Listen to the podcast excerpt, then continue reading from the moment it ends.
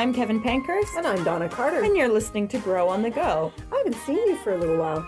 Yeah, Well, it hasn't been a long time because we celebrated two birthdays yeah, your Sunday. birthday because you're an old lady, and Yes. my sister slash your other daughter's birthday. I always, I always wonder if there are people who haven't been listening for like six years and don't know that we're related. You and I. Maybe. So yeah. hey, have I'm different names. I'm Donna's daughter. I'm also married, so that's why I have a different name. But yeah. Although I do suspect I was adopted. We have 23andMe results coming, so finally the truth will come out. you are so not adopted. I don't know. I don't look like anybody in our immediate family. Well, no, I guess not. I even a little bit. Well, I th- I think you you definitely have Carter traits, Carter features. Sure, yeah. Some people tell me, "Oh, you hmm. look so much like your mom." I'm like, "You haven't met my sister. my Yeah. sister is my mom. They're the same.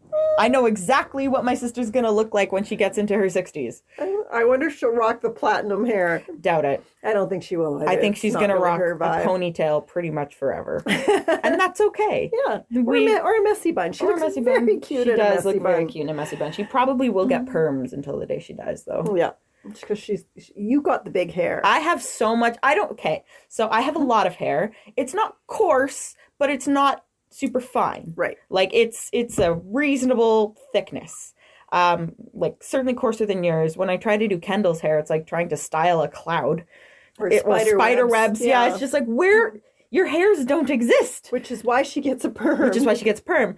I have so much hair, um, and it's not straight, but it's not wavy either. It's kind of like every individual hair has its own wave. So when you're looking at it, it looks straight, but just fat. I just have fat It hair. was so funny when you were both living at home. Your shower, which you shared, Yeah. was so full of hair products because you didn't use any of the same Yeah, products. hers Yours- were volumizing, and mine were like, settle down. yeah, relax, less of you, please. Big hair is is the back, so thank yeah. goodness. mm, that sucks for me because I. Not only is my hair very short, it's also very fine. Yeah, So I have you- a lot of it, but You bleach the ever living daylights out of it, though, so oh, it, there are no secrets on this podcast. I'm sorry, I didn't realize that was a secret. it's Did- not. Were we hoping people would think you are albino? my my actual strategy is I'm hoping that you know um, it will just go seamlessly from platinum to silver Mm-hmm. without anyone really noticing that I am old. I mean, whether they notice or not, I have bad news for you, Mom. My face kind of gives it away. That's not what I'm saying. doesn't matter. We're not here to talk about me, but about me. Yeah. Oh, oh, man. um, before we started recording, I said um, I started to tell you something, and I was like, "Oh, we'll save it for the podcast." This is also genuinely because we know the time. you're all so fascinated You're- with our lives well, our hair texture. This is the only time that we really catch up. And sometimes we need a little bit of chat before we start the content of the podcast. So we're just like, oh, we'll talk about it on the show. Um, yeah, I had actually, so two new employees start the week before last, one new employee start remotely this past week. And the week before last, um, the the two people that started the week before last, uh, we onboard people as a group so that our poor HR team doesn't have to like we hire people literally every month. right. So rather than spend all of her time onboarding people, we just do them in a big group. like a class. Like a class, we a cohort, yeah. Um and so they're in the same cohort and so they're like reasonably tight knit already because they've been through like their boot camp sort of thing Yeah. together. Which is a great way to start a company because you're not the only new person. Exactly. That's the other thing. And you you have kind of a friend group Mm-hmm. built in. Um, you have a class. Um, so because they started at the same time and they're like hanging out together a lot, I've started calling them the twins. I'm like, yeah, um, you can send the twins any blogs for next week. They'll be ready so there's for that only two then. people in this cohort. Uh, no, just in my department. There's Oh. only two Oh, people. So Yeah. I've started calling them the twins, and I was like, are we all good with that? And the guy seems to be neutral, and the girl was like, oh, I love it. I love that. Um, and then someone else, um, I was walking over to that same girl at the end of the day, and she was sitting at a table with another gentleman that is not in my department.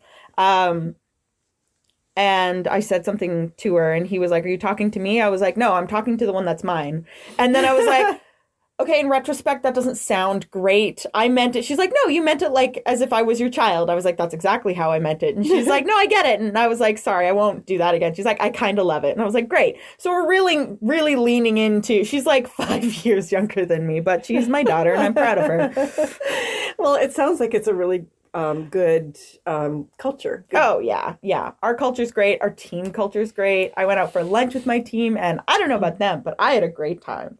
Um, hiring people is cool. I don't try to hire people that like I think will be fun. I try to hire people that I think will be good, but Mhm. inevitably I hire people that are fun, and that's the best. Good job. Thanks. I'm not great at everything, but I do think I'm pretty good at hiring. Okay. Yeah. Well, I'm glad. Thank you so much. Yeah. Um, so that was a triumph. wow, well done. Uh, I I mean, it's only their second week, but it looks Oh, so like it's a temporary triumph. it's. Look, that's the name of this podcast. You've sent me your notes for it, and I have not even looked at them yet. So this It's is called a temporary triumph. true. I see that now. I'm looking at them. This is is truly serendipitous. What um, I, I was going to. Um, I'm glad. I'm glad you had a story that was a hopefully a permanent triumph. You're so welcome. I contribute a lot to this podcast, and I'm really glad you can recognize that. I'm kidding. I can't imagine doing it by myself. Nobody would listen. It would be. You don't know that. We don't even know how many people listen now. It could be five. We don't know. No, we, we actually do know it's a few more than that. Oh, so, good. Yay. um, so I was um, thinking about temporary triumphs, and I just finished a John Grisham book called Sooley. And it's about this basketball player from southern Sudan named uh, Samuel Sooleymon. And I loved the book, and I it was such a good story, and I was enjoying it so much, even though I know nothing about basketball. and I put up with like long, long descriptions of many, many basketball games because I appreciated the story of this guy from Southern Sudan getting an opportunity in in the U.S. and and then the end. I won't completely spoil it, but I hated the end, and I'm so mad. I am so mad at John Grisham. How dare If you? anyone out there knows John Grisham, tell him Donna Carter is mad. Man, last week, I think it was last week, we were talking about um, how if anyone knows Lin Manuel Miranda, like let him know. I want him to be proud of me. Like we're just we're really trying to leverage our audience here. Come on, I guys, help us out. it just had such an unexpected and annoying ending. Twist. Oh, so I mean, it was all about this temporary triumph because this kid went to from you know incredible poverty, Yeah. Um, Rags to riches. horrible to things in his background and things. happened in his family and stuff, and then yeah, and then he just as he's getting going in the NBA, Bad things. bad happens, and and I'm mad. Fun. So I'm- Sounds like I'm a delight. happy to get that off my chest. A glowing review from Donna Carter. I mean, I love John Grisham. Send her your books. She'll book review them. yeah, right. I can see a whole new career path Yeah, for yeah, myself. yeah. Just rag on people's books on the podcast. It'll Which be great. kind of dangerous when you're an author. when you're an author, yeah, yeah, it's great. I can do this because I also write books. Please don't be unkind to my books. So mm, that was a temporary triumph that that turned really sour, and this is my magic segue into our discussion about Palm Sunday because Palm Sunday is coming. It's just right around the corner. Neat. And Palm Sunday's always been kind of confusing to me. Like, how could Jesus be celebrated in such a huge way, and then literally one week later, he's absolutely hated? And let me just clarify this was before the internet. I Yeah. mean, that could happen easily today. But back then, like, that's really, that was always vocal minorities. I don't know. it was really confusing to me as a as a well i mean till even quite recently but um so i wanted to know how could jesus be celebrated so hugely and and then hated so quickly and i, I think anybody who grew up in sunday school knows the basic story of palm sunday Mhm. Right? We what we often call the triumphal entry. It has a lot of significance, but what we don't know is why. You know, what was it about? What happened? So, do you want to take a, a stab at that? Uh, I'm not trying to humiliate you or Uh, anything, but in, what is your The why or what happened? well, um, the significance of it? Sure, tell us. I'm going to get you to read the scripture of what actually happens, but why, why is it significant? So, okay. There was something about recognizing the like royalty, sovereignty of Jesus, I believe, because they were putting palm fronds down so that the donkey he was riding on wouldn't touch the ground. There was something there, I think. I don't totally know. The more I talk about it, the more I'm like, hmm. that's I think that might be all I got. And I think most people would say the same thing. It's pretty. great. It's pretty mysterious. It's just like they did all sorts of weird stuff in the Bible. We don't know. It's true. Yeah, we're doing all sorts of Um, stuff. It's also. It, I I just think it's so weird that the crowds were praising Jesus and giving him the honor that he deserved. But then where were these people like 20 minutes later when people other people some people were shouting crucify him. Mm-hmm. So, why don't you read the account for us? Um, this is from the New Living Translation and it's from Matthew 11. Okay. As Jesus and his disciples approached Jerusalem, I'm discovering that I haven't figured out how to read yet today, so bear with me. It's a it's a process every day. As Jesus and his disciples approached Jerusalem, they came to the towns of uh, Bethphage, Bethphage, Bethphage, I think. Bethphage and Bethany on the Mount of Olives. Jesus sent two of them on ahead. Go into that village over there, he told them. As soon as you enter it, you will see a young donkey tied there that no one has ever ridden. It's just there. Untie it and bring it here. If anyone asks, What are you doing? just say, The Lord's need it. The Lord needs it and will return it soon. The two disciples left and found the colt standing in the street, tied outside the front door. As they were untying it, some bystanders demanded, What are you doing untying that colt? They said that Jesus had told them to say they were permitted to take it. They had brought the colt to Jesus and threw their garments over it, and he sat on it.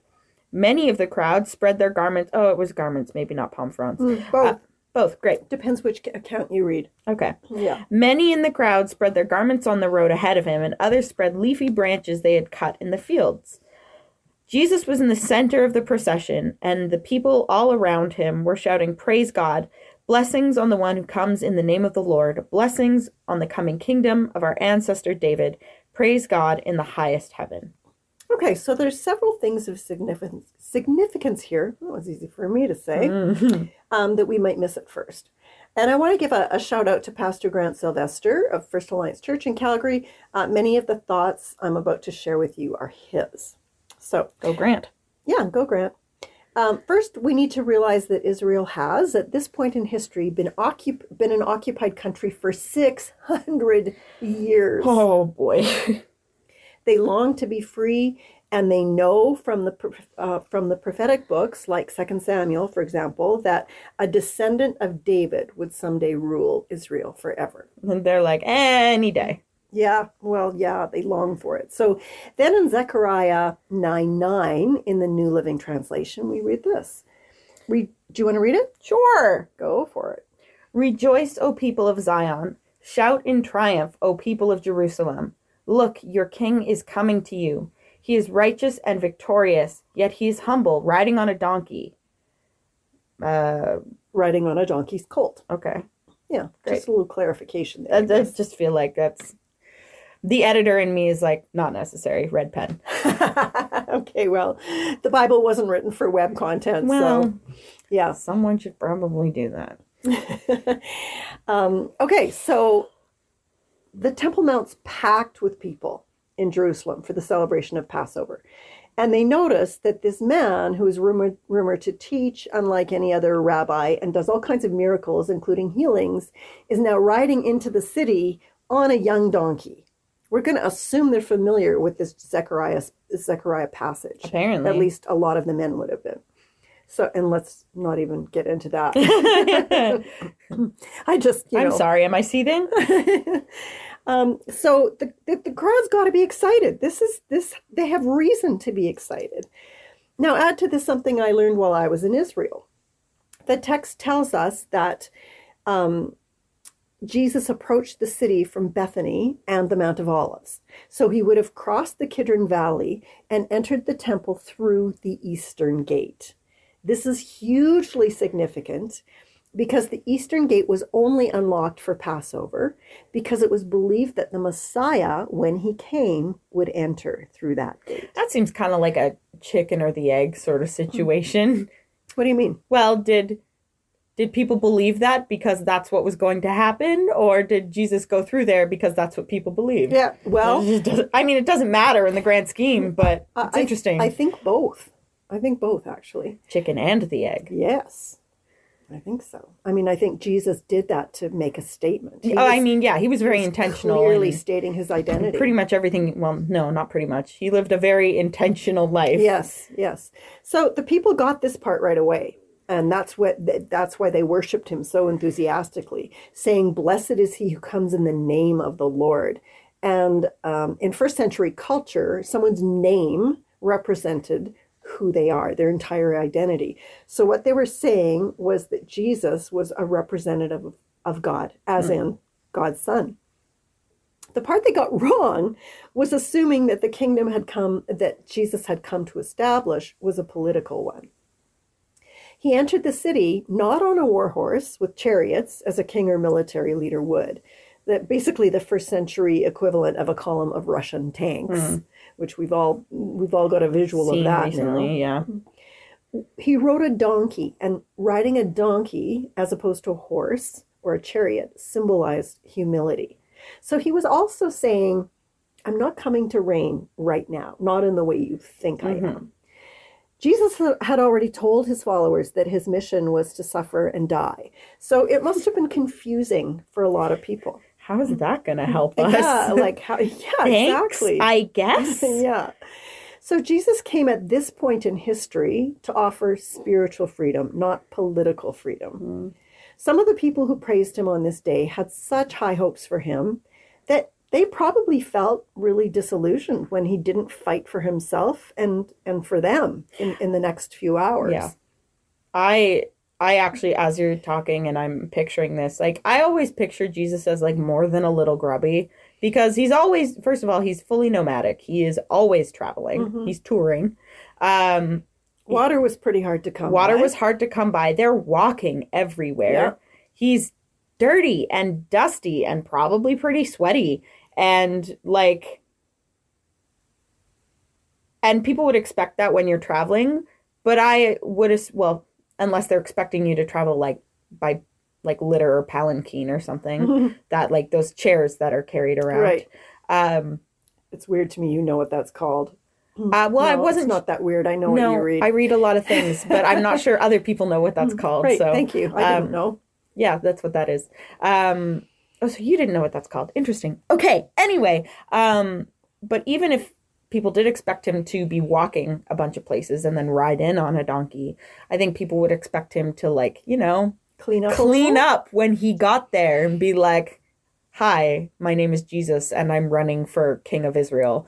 Um, you know, to campaign a little or whatever that looks like, right? Um, so I'd imagine even being like, "This guy's a total bum," uh, which he wasn't, but it just you to know, To be fair, I think there weren't a lot of high on his a lot of grubby, stinky people. I think there were two, but I still think from a political savior um, who has these rumored powers, Right. I think you probably would expect some level of like you can't magic up some like clean socks or something. Like yeah. Okay. that's that's my theory. Okay. Thank you for coming with me on that little journey. All right. Sounds good. Um, so I yeah. So some of these people may that, that have watched are, are watching this and and you know said you know Hosanna, blessed is he who comes in the name of the Lord. Um, they might have been some of the ones who shouted crucify him mm, only a week later, but probably not.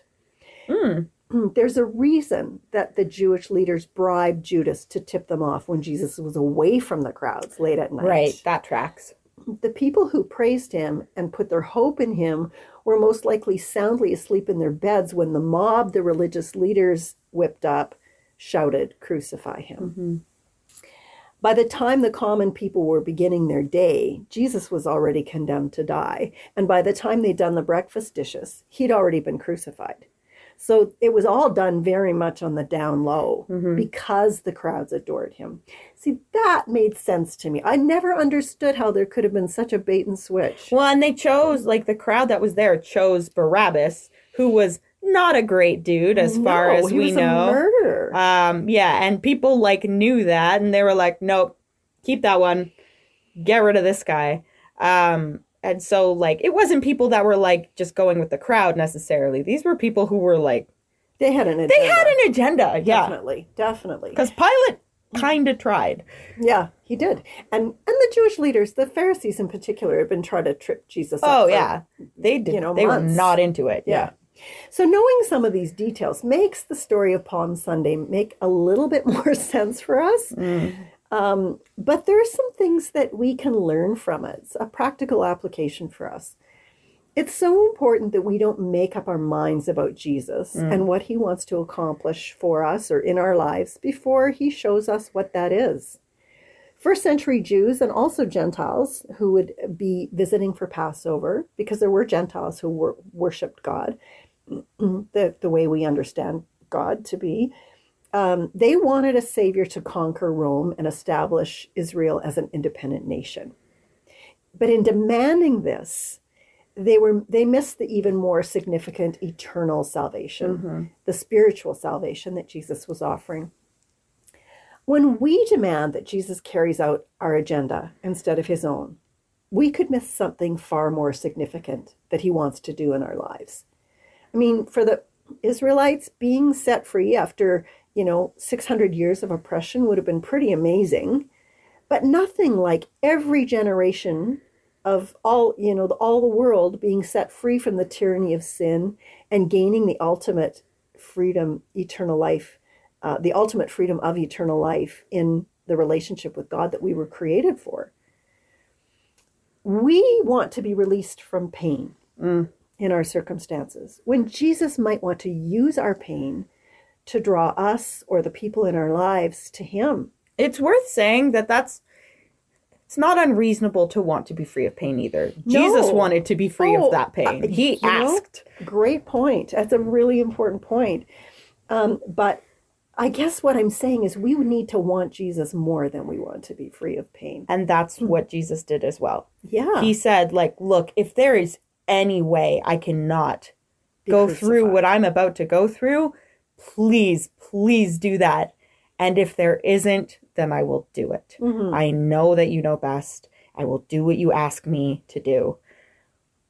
But I'm just putting it out there. I don't want to do yeah. this. Yeah. Yeah, exactly. So it is okay to ask and then also surrender. Mm-hmm. I mean, it, as you say, it's natural that we want life to be easier. Mm-hmm.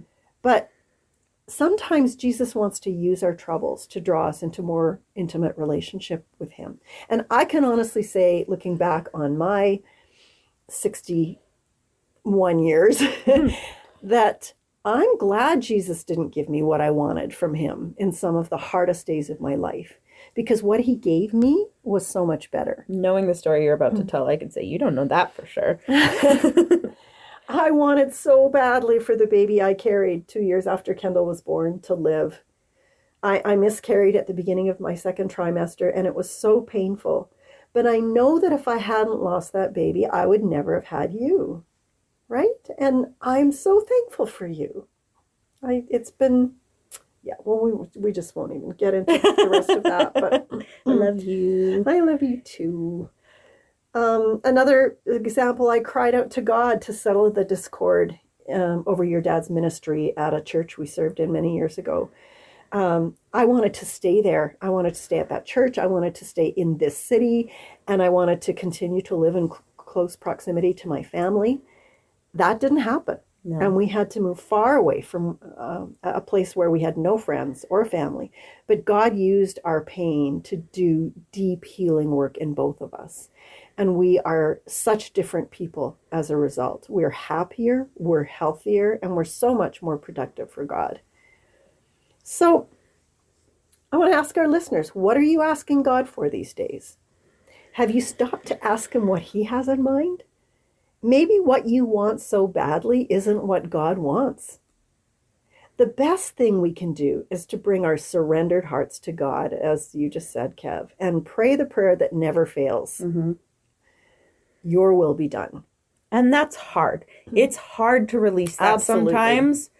One of the things, one spot where I think I do reasonably well in my spiritual relationship with Jesus is I'm decently good at holding things loosely most of the time, um, just because God's shown up for me so many times. Um, but just remembering, like, He has plans for us to prosper us, Mhm. not to harm us. He's got us. And that's very real for you right now. Very real. It's been real for me pretty much my entire adolescent and adult life. I mean, before that as well, but it's been something I've been aware of. Yeah. Yeah. Because your life is very much in his I have hands. no idea where it's going, which is scary, but that's okay. It's not my problem to fix. yeah. Oh, well, I- I mean, and that is exactly the right, that is exactly the right attitude Yeah. to have. And so I want to say to our, our listeners, as you celebrate Palm Sunday this weekend, make it a celebration of surrender.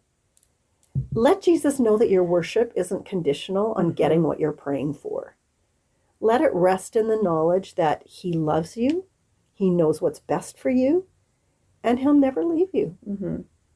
Um, we would love to hear anything you have to say, anything you're struggling with, anything you found particularly interesting or helpful in this show. So please do uh, follow us, Grow on the Go Pod on Instagram. Uh, we do weekly videos there that I think are very funny. Um, So does Holly, the manager of Joy. great. thankfully. So uh, that's a, that's like two out of two people surveyed like them. Um, 100%. yeah, that's a hundred percent. Don't forget to subscribe to your favorite app, including Apple Podcasts, Spotify, or iHeartRadio. Or, of course, like always, you can listen anytime using the My Joy Radio app. And uh, yeah, if you do have any feedback on this show or any previous show or ideas for new shows, because like our brains only go so far. I mean, this is season six. Yeah, we are six years into this podcast, so yeah, we're not out of ideas. I texted mom about an idea I had for a show the other day that I think is going to be pretty one. good. Um, but having said all of that, that's it for us today on Grow on the Go. I'm Kevin Pankhurst. Thanks for listening to Grow on the Go. Share this episode on social media and find more great programs at faithstrongtoday.com.